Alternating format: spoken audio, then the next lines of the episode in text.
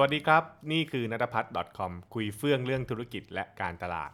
episode นี้นะครับมาคุยกันถึงเรื่องของการได้เปรียบนะฮะในการแข่งขันนะครับหรือบางคนจะเรียกว่า competitive advantage นั่นแหละนะครับแต่เราจะพูดกันในเรื่องของการทำการตลาดดิจิตอลนะนะครับคือต้องบอกงี้ว่าสำหรับคนที่อาจจะไม่ได้ทำงานการตลาดอะไรเงี้ยต้นนะครับการหาสิ่งที่เรียกว่าความได้เปรียบในการแข่งขันเนี่ยมันเป็นเหมือน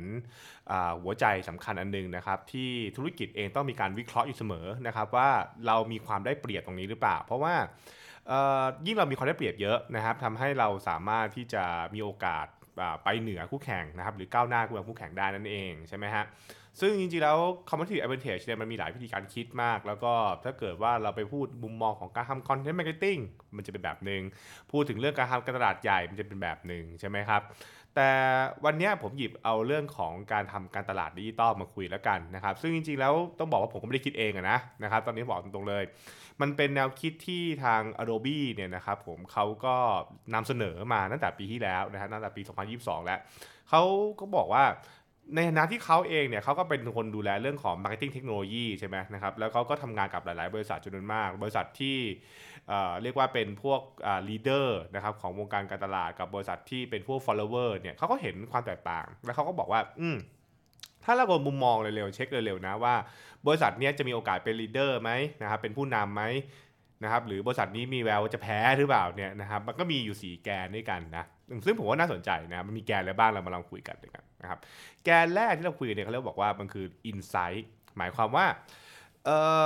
ในแง่ในการทำการตลาดดิจิตอลเนี่ยนะครับนะครับหรือบางคนอาจจะพี่ก็มันคือการทำการตลาดปัจจุบันนี่แหละนะครับ ธุรกิจเนี่ยมีศักยภาพนะครับและมีความสามารถในการหา insight ของลูกค้านะครับได้ดีแค่ไหน นะครับซึ่งคำว่าคำว่าได้ดีแค่ไหนเนี่ยมันมีหลายความหมายมากตั้งแต่ได้ลึกขนาดไหน คือสามารถเข้าใจ insight เชิงลึกของลูกค้าได้นะครับคือมีให้ได้มากขนาดไหนนะครับ คือเราบอกว่ามันมีทั้งแนวแนวกว้างแล้วก็แนวแนวลึกอะถูกป่ะใช่ไหมฮะคือถ้าเกิดว่าคุณมีข้อมูลเชิงลึก แต่ไม่ได้เยอะคือแบบว่ามีกับแค่ลูกค้าบางกลุ่มอย่างเงี้ยมันก็ได้เปรียบแบบหนึ่ง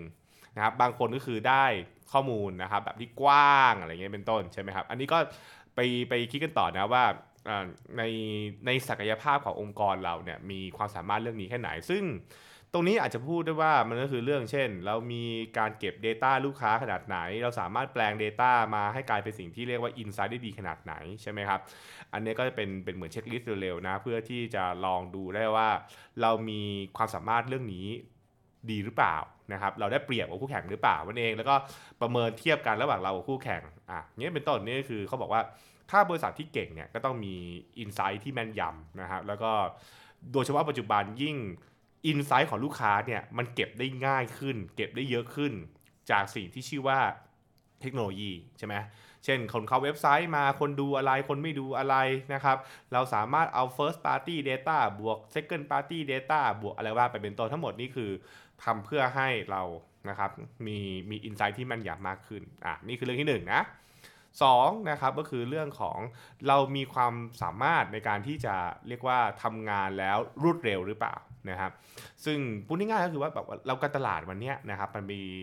มันมีความผันผวนเยอะใช่ไหมมันมีแบบว่าวันดีคืนดีก็มีแคมเปญบางอย่างเกิดขึ้นกระทันหันใช่ไหมฮะนะครับ เรามีเหตุการณ์เฉพาะหน้าที่เกิดขึ้นอยู่บ่อยครั้งด้วย ซึ่งนั่นทำให้เขาก็ถามบอกว่าเออแล้วตัวองค์กรเนี่ยมีศักยภาพนะครับในการทำการตลาดที่เรียกว่า flexible ไหมสามารถพลิกแพลงปรับเปลี่ยนนะครับ แล้วก็แบบไม่ใช่แบบโอ้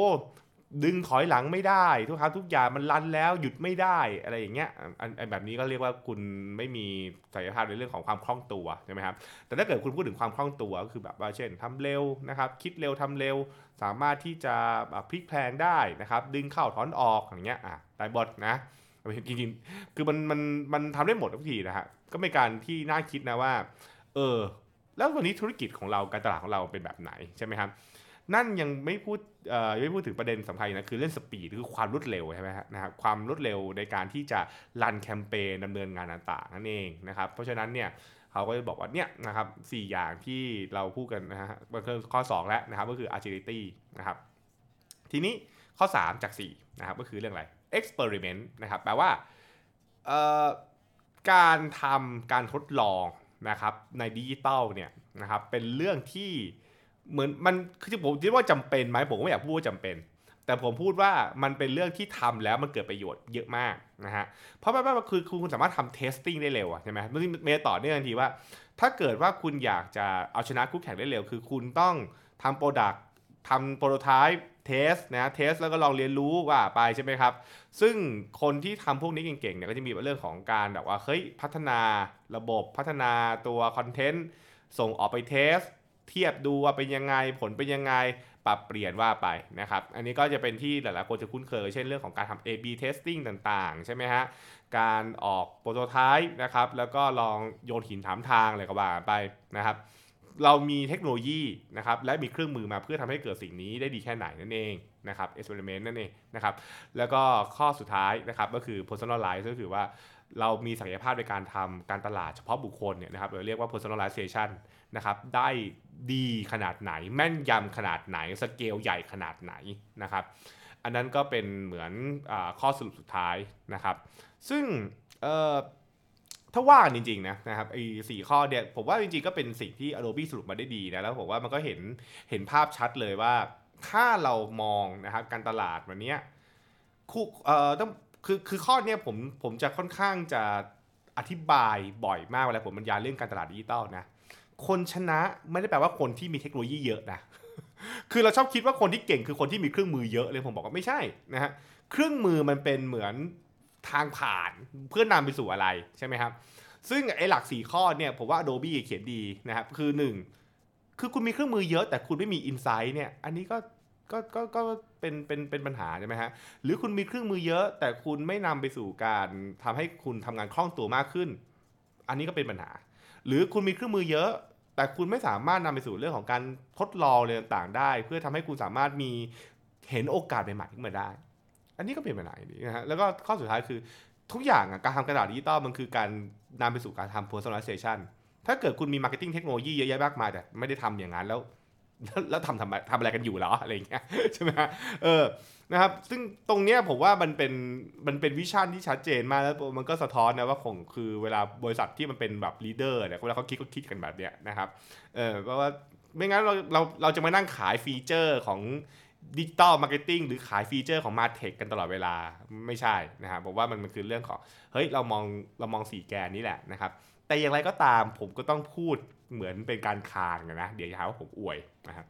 คือเราก็ต้องเข้าใจข้อหนึ่งนะว่า Adobe เนี่ยคิดเรื่องพวกนี้ได้เนี่ยเพราะในมุมหนึ่งเขาก็ก็ก็คือขายของนะ ซึ่งเพราะว่าไอ้สี่ข้อเนี่ยมันก็ตอบกับสิ่งที่เขาทำอยู่ทุกวันนี้ก็คือ technology stack อะนะครับในในหลังบ้านของ Adobe เนี่ยคือเขามีพวก Data การเก็บ Data การหา Insight ต่างๆ เขามีเรื่องของการทำ Creative Tool ต่างๆ ที่เป็นสแต็กทำให้มันต่อเนื่องทำให้ผลิตงานได้เร็ว ส่งงานออกขึ้นเว็บออกขึ้นตัวแอดได้เร็วได้คล่องตัวใช่ไหมฮะเขามีเครื่องมือในการทำ run ad การทำ A/B testing นะครับเขามีเรื่องของการทำ personalization ซึ่งจริงๆทั้งหมดเนี่ยสีข้อเนี่ยมันก็อยู่ในของที่เขาขายอยู่นั่นแหละนะครับ เพราะฉะนั้นผมต้องเล่าเล่าแบบว่าให้เห็นเปรียบเทียบด้วยว่าเฮ้ยมันก็มีที่มาที่ไปนะใช่ไหมครับแล้วก็ ส่วนมันจะน่าเชื่อถือไหม มันจะดู make sense ขนาดไหน ผมว่าตรงนี้คุณผู้ฟังต้องต้องไปคิดตามนะครับ แล้วก็ลองเอาไปประมวลผลแล้วกันแต่ผมว่ามันก็เป็นเป็นง่ายคิดที่ดี แล้วก็น่าจะเอาไปใช้วิเคราะห์นะครับ ใครเป็นผู้บริหารลองไปคิดดูว่า เออ เฮ้ย องค์กรเรามีแบบนี้ไหมนะครับ ถ้าเกิดว่าเป็น SME นะครับบริษัทขนาดเล็ก คุณจะรู้ว่าสี่ข้อนั้นน่ะ มันเป็นเรื่องที่เหมือนไกลตัวคุณมาก แต่ผมจะบอกว่าจริงมันก็ไม่ได้ไกลตัวขนาดนั้นนะ คือเราไม่ได้ไปคิดว่ามันต้องมีเทคโนโลยีเยอะนะ มันเริ่มต้นจากว่า เออวันเนี้ยธุรกิจฉันเนี่ยฉันรู้จักลูกค้าดีแค่ไหน ฉันทำงานคล่องแค่ไหนใช่ไหมฮะ ฉันสามารถทดลองอะไรได้ปะเพราะว่าวันนี้เราเป็นโลกที่เราต้องทดลอง เราต้องเรียนรู้อะไรใหม่ๆตลอดเวลาใช่ไหมครับ แล้วก็แน่นอนเราสามารถที่จะทำให้ธุรกิจของเราเนี่ยปรับให้เหมาะกับคนแต่ละคนได้หรือเปล่า ก็ลองคิดดูด้วยกันผมว่ามันสี่แกนที่ดีนะนะครับ แล้วก็ผมก็เอามาเล่าสู่กันฟังนะครับ หวังว่าเป็นประโยชน์กับทุกท่านนะฮะและติดตามการในเบสโซหน้านะครับ ว่าจะหยิบเรื่องไหนมาคุยกันอีกนะฮะสำหรับวันนี้ สวัสดีครับ